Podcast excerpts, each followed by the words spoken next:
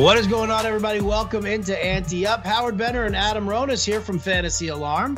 What's going on, everybody? Adam, how are you, man? What's news? I don't know if I'm enjoying the All-Star break. I wouldn't say that.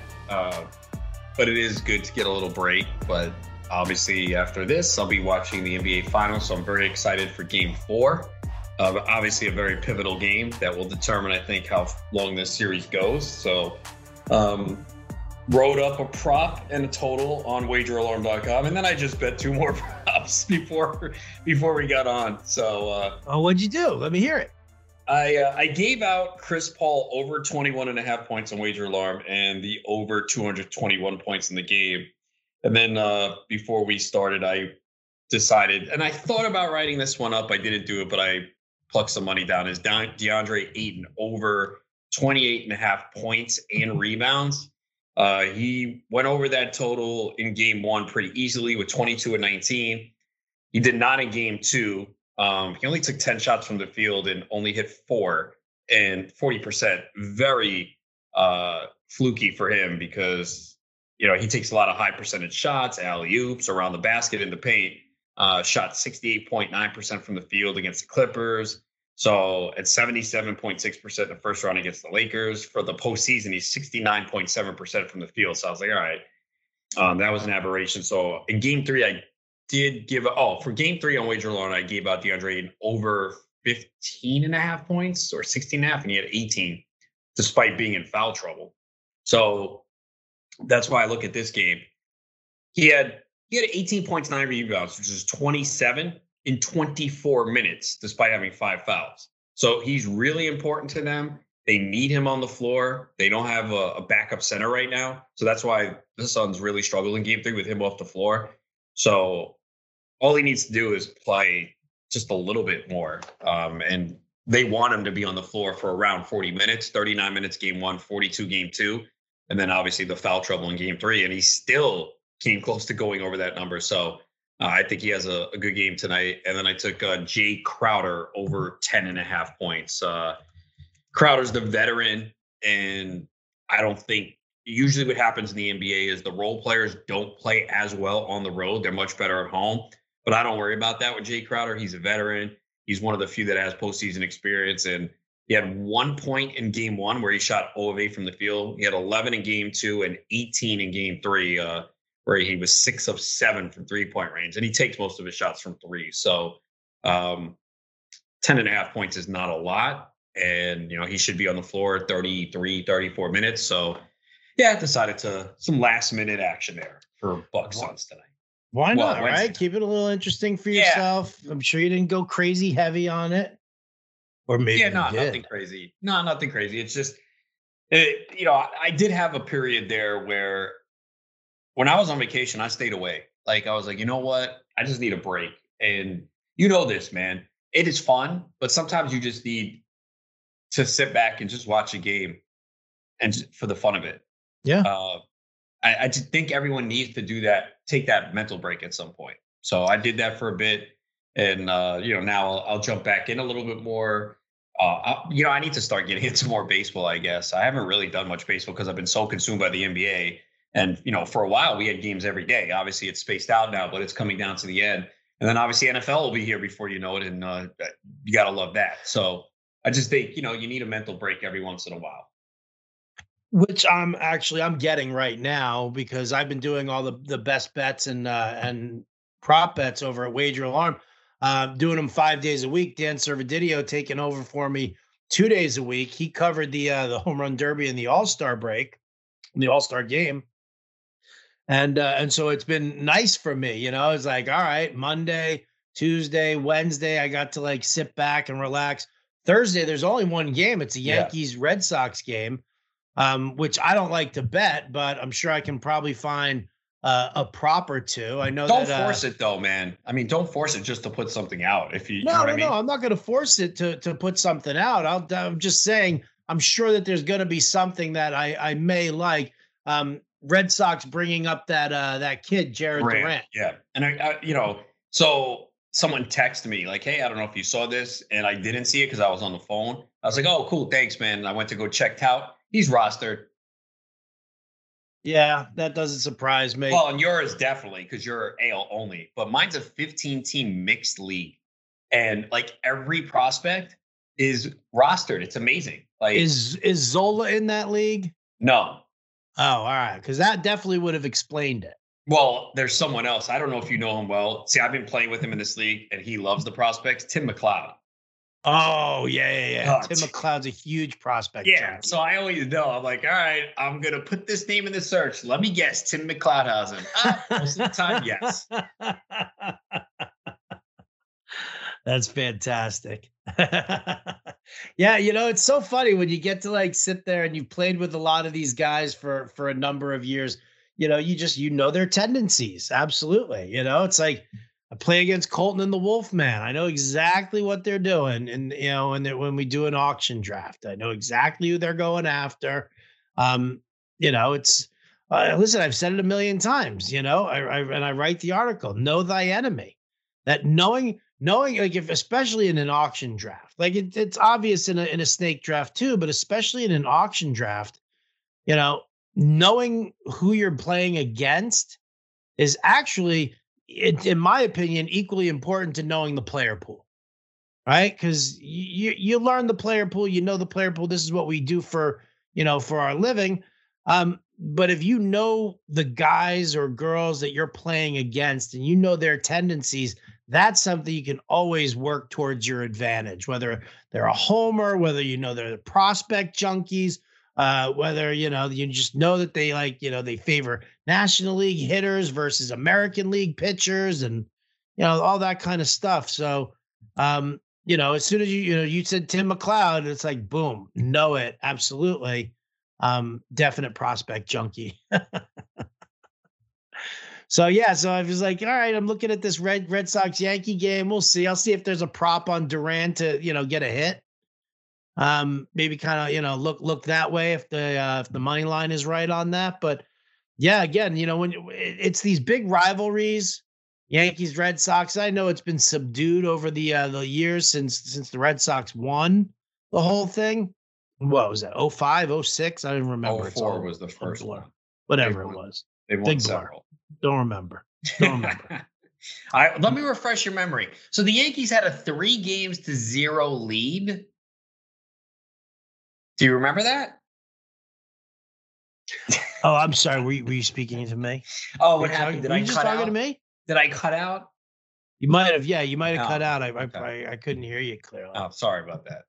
It's okay. It's all right. Well, so you got a faulty mic there, Adam. You might want to fix that shit. All right. But anyway, like I don't like doing the big rivalry games, right? Because, you know, when you get to a situation where, like, anything can happen, I know that that's the case for any game.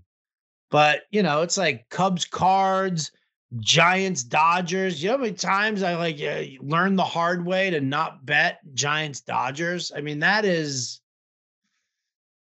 insane. It's absolutely insane. So, yeah, I mean, so I get the extra day off to, like, kind of take a break there with just it being one game. And then I'll get back on the horse on Friday. But it's been a nice, like, day or so off. And I've been filling the time with NFL Fantasy Alarm draft guide content, man. Holy shit. Coaching systems articles take forever. Yeah, I'm sure. I know you love them, though, and it really helps you prepare for the draft. So, for NBA, so from the start of the NBA season until I went on vacation, I wrote an NBA wagering article every day except, I think, 3 days. Well, why were you slacking on those 3 days? Yeah, okay. Well, one was Christmas, where I was at my mom's and she lost power for a bit. I hit him up. All right, like, so bullshit excuse there. What happened on the other 2 days? One was, well, you had a girl over? Probably. Nah. One was the second to last day of the regular season, and it was like, didn't know who was in and out of the lineup, and I was like, fuck this shit, man. I'm not dealing with this. I don't know who's playing. Whatever. You know, like, Because say I write it up and then say take this team and then, like, oh, they're resting all their starters. It's like, and then I forgot what the other day was. But yeah, I was doing that shit every day. But that's why you do have to take a break sometimes, man, because it can be overwhelming. So, like anything you do in life, you just need to to learn to take a break. So at least the All-Star break was nice for you to at least just, I know you have other stuff to do, but at least, you know, not think about the wagering part of it. Yeah. And like sitting there and, you know, and I finished the first half of the season nice and strong, very, very much in the black for the year. So I feel good about that, and yeah, we'll take it on. The true test for me is going to be September. Even August. September. Even August is going to be crazy. August is tough, man. You know, I'm thinking about that too with like the baseball stuff. I'm like, oh man, because August is all football at that point. Like that just becomes like everyday training camp, preseason, drafts. That's where it gets tough. And then September, my goodness, when you have to do fab on Sunday. Oh man, dude, that is going to be rough, man. I mean, it's only going to be, well, let me see. I think it's only. Well, okay, so we get fortunate because the first football game, I believe, is September 9th, right? The Thursday, September 9th. Okay, so September 5th, we have FAB. That's Labor Day weekend. Not awful. So it's really the 12th, the 19th, and the 20th. It's actually, okay, so it's three Sundays, basically, right? Because I'm assuming baseball ends. I don't even know when baseball ends. Is it probably ends, yeah, that last, yeah, it's a 4-week month. Let's see, I'm going to check that out. But so if it's only 3 Sundays, it's not awful. And let's be fair, some of your leagues are going to be done, so you don't need to spend a ton of time. Again, I'm not saying, you know me, never give up, but you don't need to spend, you know, 2 hours doing it, whatever you usually do. Oh no, it's October 3rd, a Sunday. So that means, yeah, 3 Sundays then, the 12th, the 19th, the 26th. So not the worst. So it's 3 days, 3 nights of football with the fab. Yeah, it's going to be tough though, man, because you're going to be watching football all day and you got to catch up on baseball. What are the injuries? So, I don't know. I think I might only have, I don't know. I might have 3 or 4 teams alive at that time. I don't know. Who knows? I don't know. I don't know either. It's going to be very interesting.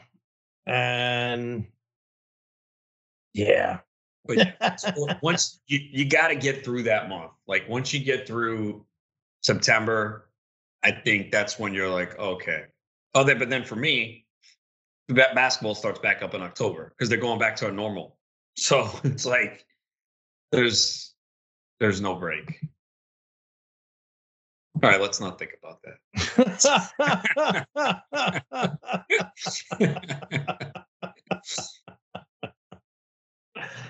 Oh, man. Yeah, I don't want to think about it. It's going to be crazy. I'll tell you what's even going to be nuttier is that I'm going away, you know, starting on the 30th of August and through Labor Day weekend there. So that Sunday night when I'm supposed to be doing the first fab of September, I'm going to be boogieing at a fish show in Colorado. Yeah, I guess you'll have to put in your fab early that day or Saturday and just say, all right, fuck it, I'm rolling with this. Yeah, well, Saturday I'll be spending my night boogieing at a fish show. All right, well then fuck it, you ain't doing fab. Ah, dude, I'll tell you what, here's the beautiful part is that my wife sleeps in. Me, I just get up. I can't help it. I'll have my laptop with me. You know, I'll be up at like, you know, 6-7 o'clock in the morning and whatever. I'll do my fab and I'll do, you know, some other stuff there and then I'll kind of just call it, you know, for the rest of the day, and I'll just have to let the chips fall where they may, and that's where we go. Then, you know, whatever, that's what it is. All right, I have a very, very important football question that I need to ask Adam Ronis. So what we'll do is we'll give a shout out to our sponsor. We'll pay some bills. We'll keep the lights on. And right after these messages, very serious football question I have to ask Adam Ronis, and we'll be back with his answer. Adam, I know I've set the tone here. You're a little nervous about what this question could be. Maybe not. Maybe you're pretty confident that I know what I'm talking about and whatever. Here's my question. Are you ready? Yes. Am I too cuckoo for Carolina? So I'll set the table here. Now, on Twitter, saw a comment here from Michelle Majuk from Ball Blast'em. Her and her wife, great tandem. They do some great work over there at the Ball Blast'em, website. But her statement was, let's see. Yeah. She says, I don't know who needs to hear this, but Drew Lock is not the next Josh Allen, and Sam Darnold is not the next Ryan Tannehill. All right. So I said, I agree on Lock, but I think Darnold thrives in Joe Brady's system, though, and should be a fun offense to watch. She turns around, starts talking about how Gardner Minshew is a better quarterback than Darnold, but Minshew won't get another opportunity, but Darnold gets a pass because he was number 3 drafted overall and, big time quarterback out of USC, blah, blah, blah, blah, blah, blah, blah. And I mean, listen, I sit there and I have the conversation, but, obviously, the comparisons and the talk about Minshew, I think is, a complete crock of shit.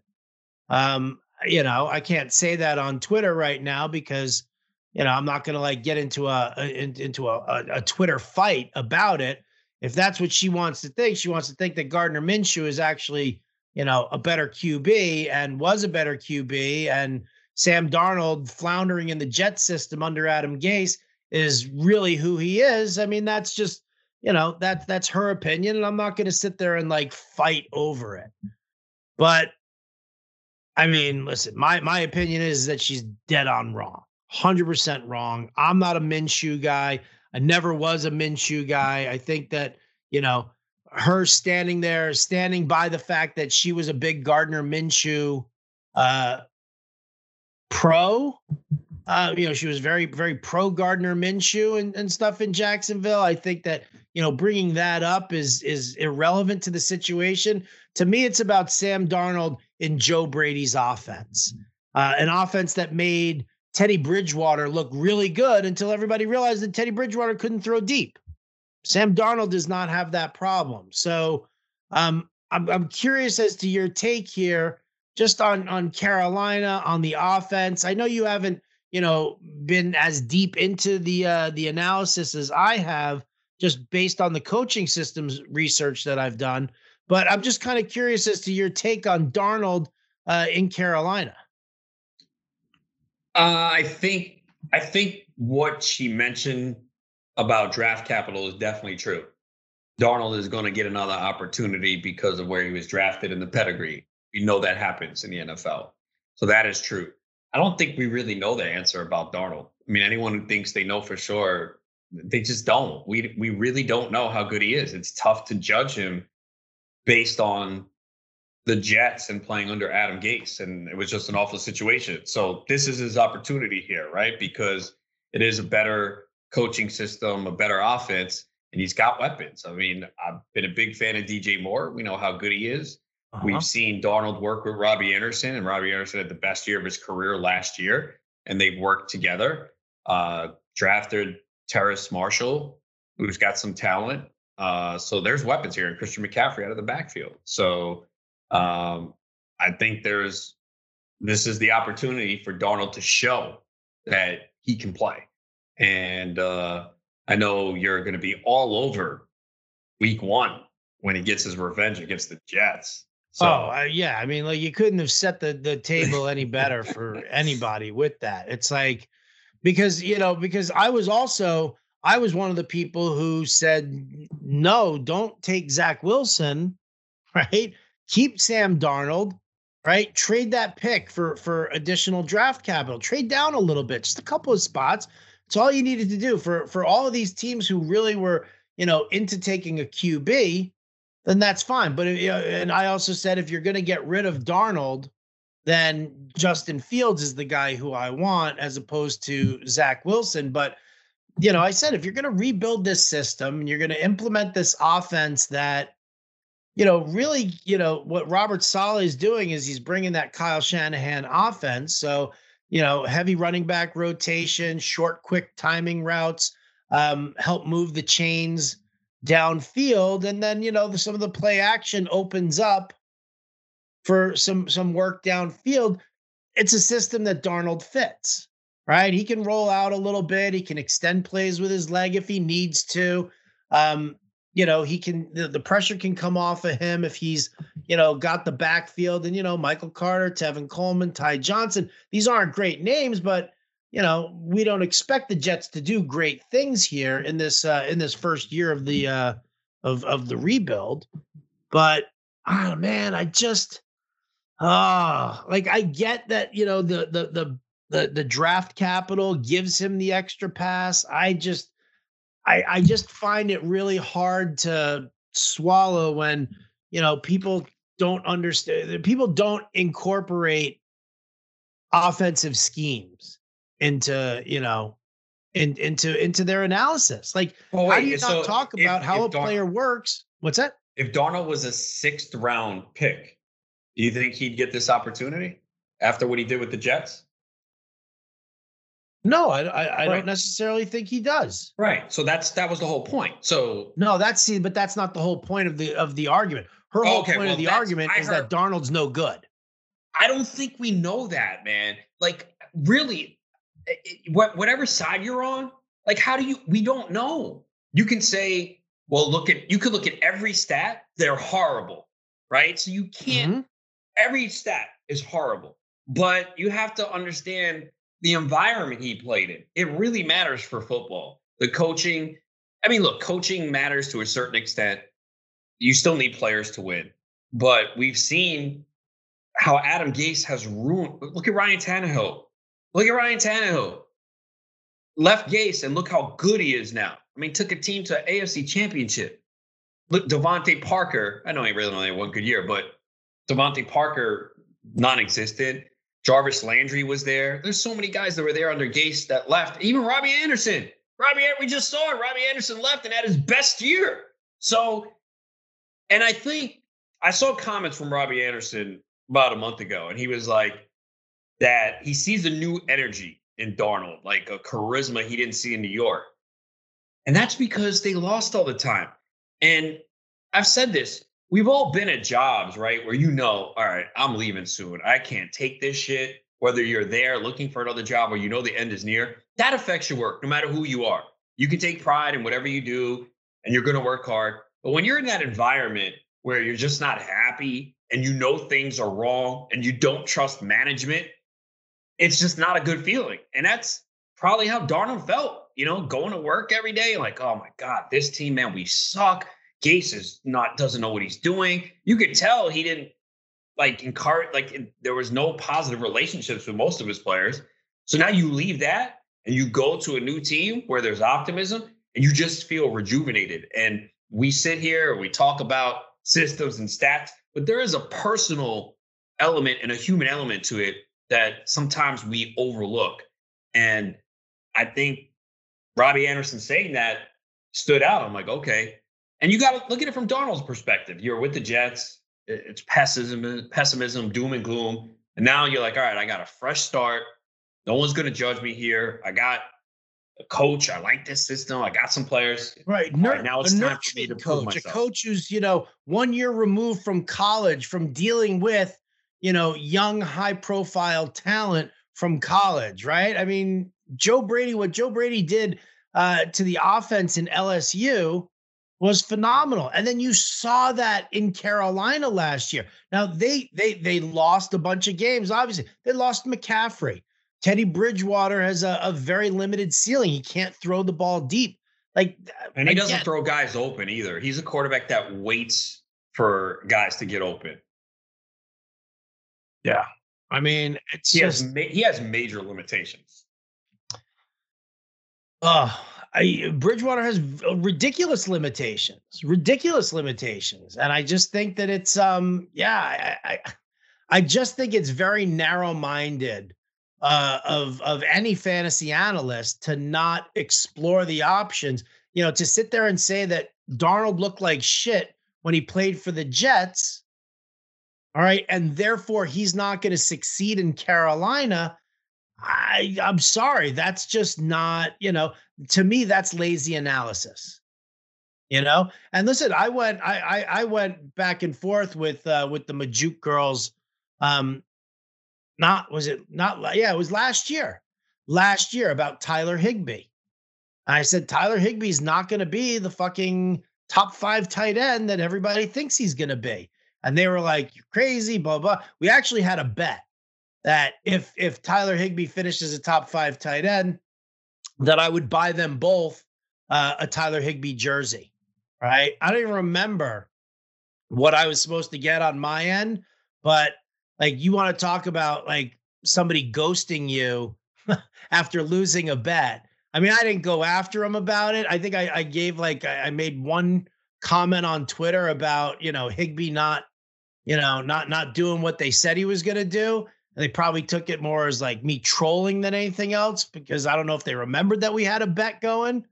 But, you know, and I almost want to sit there and turn around and say, your assessment here of Sam Darnold is equally poor of your assessment of Tyler Higbee. Knowing what we know about the Rams scheme and the changes that they made. Like, and I just, it bums me out.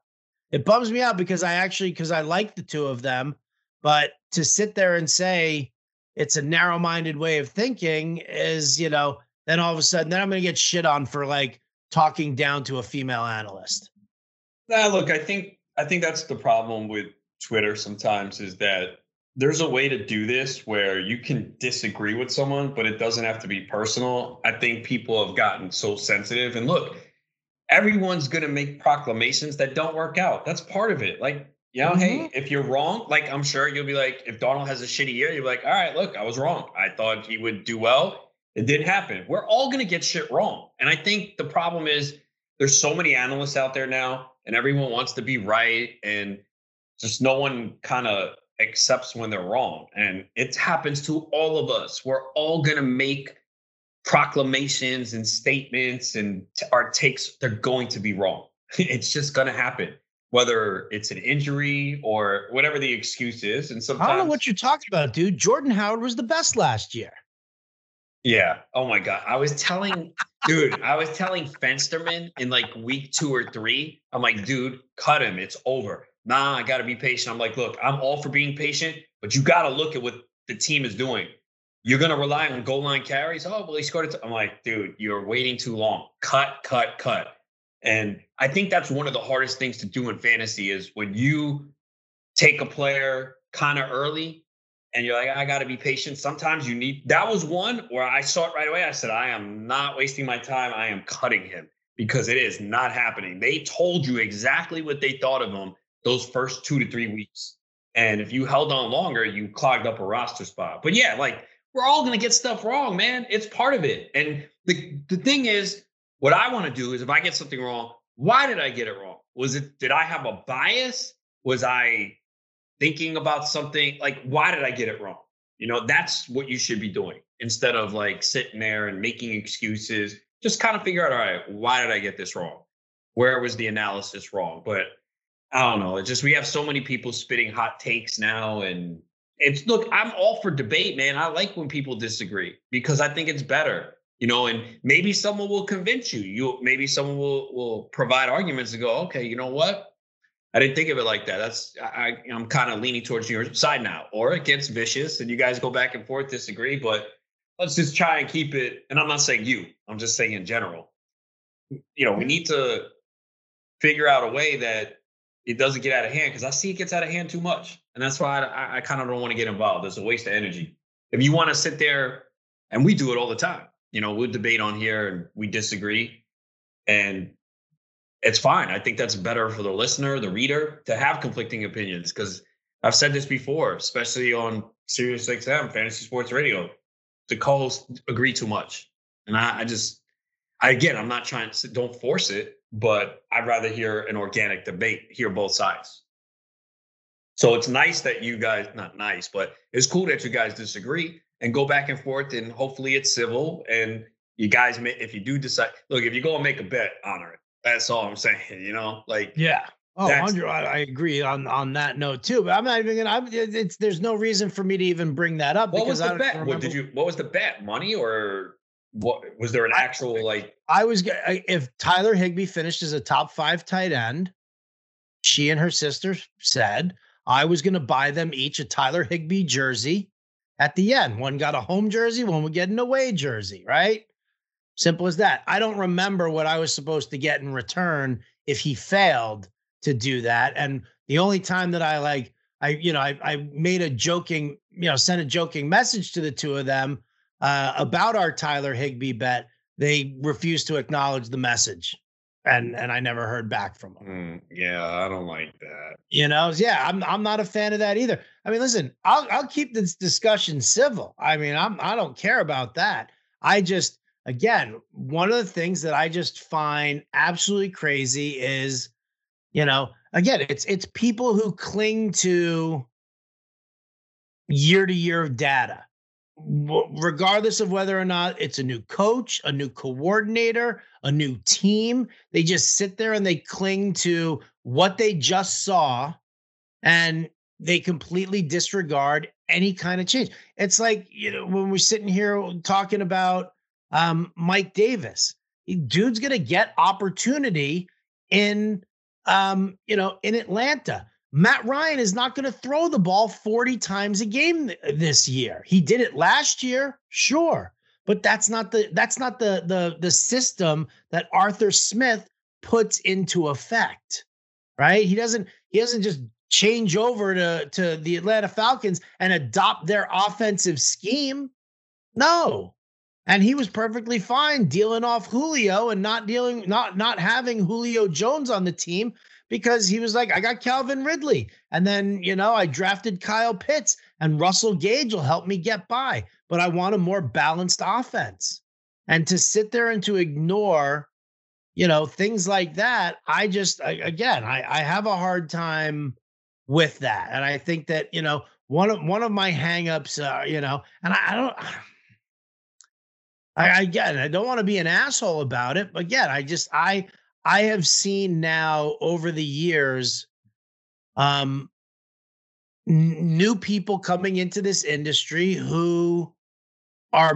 It's more about the following on Twitter. It's more about the likes. It's more about how many times they get retweeted. It's about the attention, and I happen to think that the Majuk girls are good, solid people and good analysts, and they do have a love for football, which I guess is why it boggles my mind that you would just so flat out ignore changes in scenery, coaching systems, and whatever. But I mean, I've seen this now, and it's it's like, where do people go for their analysis? If you're going to fantasy football Twitter for the answers to your questions, I mean, you need to see a fucking resume. Like, you need to know how many times does this person win? Because I'm all for that. Twitter. What's that? I'm all for that, because I'll put my resume out there. So I'm not afraid. So I'll fucking put my resume out there. Also, I got 20 years of winning titles in this fucking industry. And listen, it's not to be a braggart. It's about the fact that, for me, I got into this business because I love sports and I love the fantasy game, right? And I've played in the fantasy game for, more than 20 years to know the ins and outs and, and certain things that you have to do and what it takes to win, right? And I just feel like there are so many people who have now just, I got me a webcam and I like watching football, and I'm going to sit here and, start telling you what to do for your fantasy teams. And that's that. Like, the reason that I do things like, my project, the next big fantasy thing that's coming up, between working with guys like John Impemba and Matt Sells and James Grande, bringing them along, mentoring people, right? I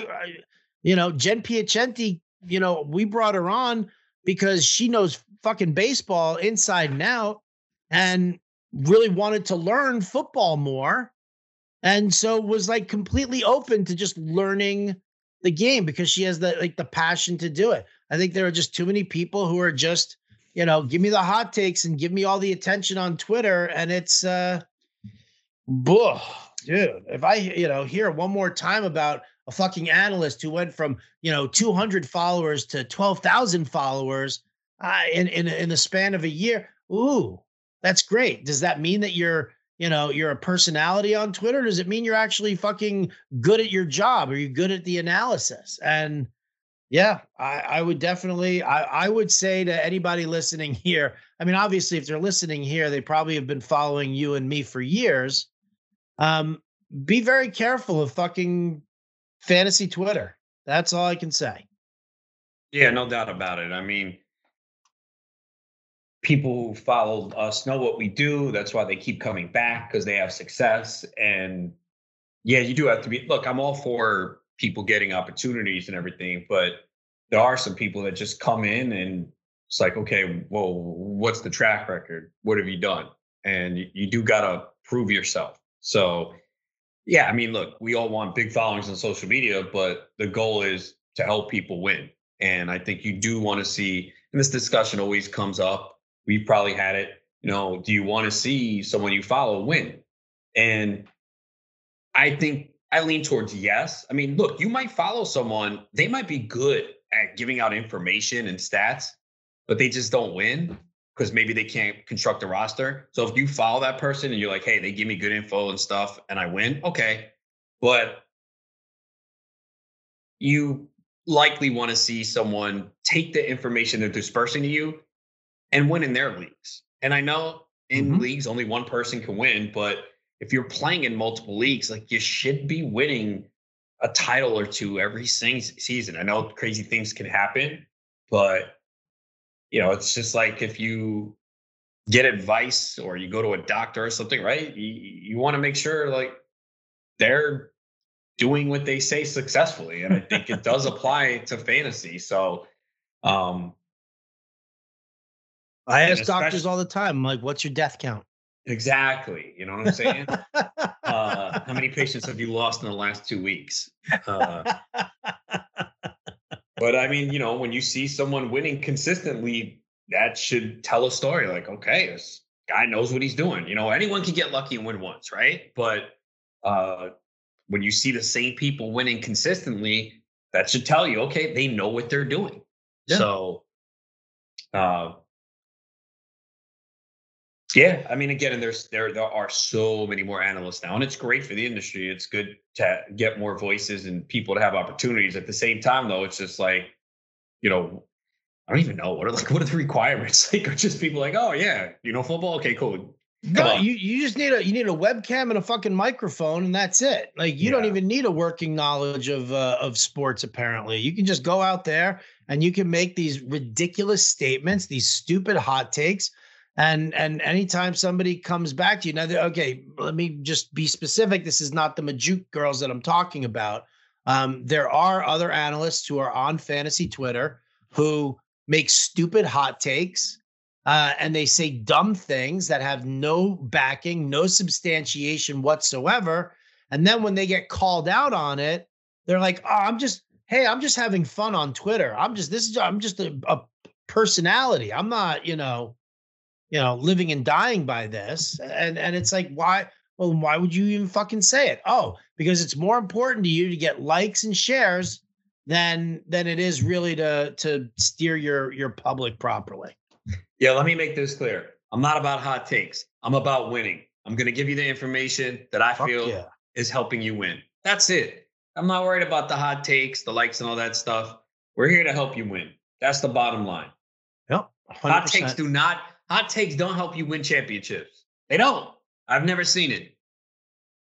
Preach, brother. Preach. I've never seen it either. I really haven't. And it's just, you know, it's just one of those things that's just kind of, it's disappointing. And, you know, and I've talked to the fantasy sports OGs, right? Like, I had Zola here on the podcast while you were away on vacation. You know, I've spoken to, you know, a number of people who, you know, we're you know, have been around for quite some time. And there's a lot of disappointment in some of the things that are happening. Now, listen, there are fantastic new analysts out there. There really are. On this week's episode of Getting Buzzed, Tara Roberts is going to join us. Me and Ryan Hallam. I know you know Tara from Twitter, Adam. She's her 30 players in 30 days player profile series for Dynasty Vipers. There's some great shit there. Like, just really hardcore and dedicated and good, solid analysis. And, she knows what she's talking about. I brought her in to the SiriusXM Independence Day Invitational because I found her stuff to be really good. And I think that, as somebody who is considered an elder statesman of this industry, I feel like it's my duty to, harness that talent and help mentor those younger analysts. I'm always willing to help, and she definitely seems like she's very talented. So I'll be looking forward to watching that show. Oh, it's going to be a good one. It's going to be a good one. All right. So I just I guess I had to voice that, but I wanted to know if you thought I was way off base on Carolina. You don't seem to think that I'm way off base. It's a lot's going to hinge on how Darnold works in this new system, right? Yeah, I mean, it's really difficult to judge Darnold based on his 3 seasons with the Jets because all the stats are horrible. Like, whatever you look at, they're horrible. But it's Adam Gase. It was one of the worst environments to be in for a quarterback. So I don't think we can judge him. I think this year is really a pivotal year in Darnold's career. It's definitely a pivotal year in Darnold's career. I will stand with Sam. And I will happily just sit by and watch him throughout the season. And I'm not going to sit there and I told you so. I told you. Well, maybe I will. Maybe a little bit. But yeah, listen, when he throws for 325 yards and 3 touchdowns against the fucking Jets in week 1, I can't do the victory lap then because, well, it's the Jets. So. But listen, that's the way it is. He's my he's definitely my pick for a guy who's going to surprise a lot of people. And then, of course, I'll say something at the end of the season if he does perform well, and then all these people will be like, "Fuck that, he still sucks." Probably, yeah. All right, well, that's going to do it for us here at Ante Up. Adam's got the NBA Finals on his docket. I'm going to go do another fantasy football podcast or live stream or something like that. But by this point here tomorrow, when you're listening to this, it'll be over and you'll have missed it. But look on my Twitter handle at RotoBuzzGuy, and I'll retweet what it is, and you guys can watch. Any final thoughts here, Adam? I was hoping for a good game 4 and hope that I kind of hope we get a 7-game series. I really don't have a rooting interest on either side. I'm kind of leaning more towards the Suns for Chris Paul to win a championship, but game 7's always great. So I'm kind of hoping this goes 7. All right, there you go. I hope it goes 7 too. It's always, 7-game series are always better than 5-game series. That's just it. Unless you're a fan of one of the winning team, but exactly. Yeah. All right. Well, that's going to do it for us here. Big thanks to all of you for liking and subscribing. For Adam Rodas, I'm Howard Bender. This has been the Ante Up Podcast, and we'll catch you next time.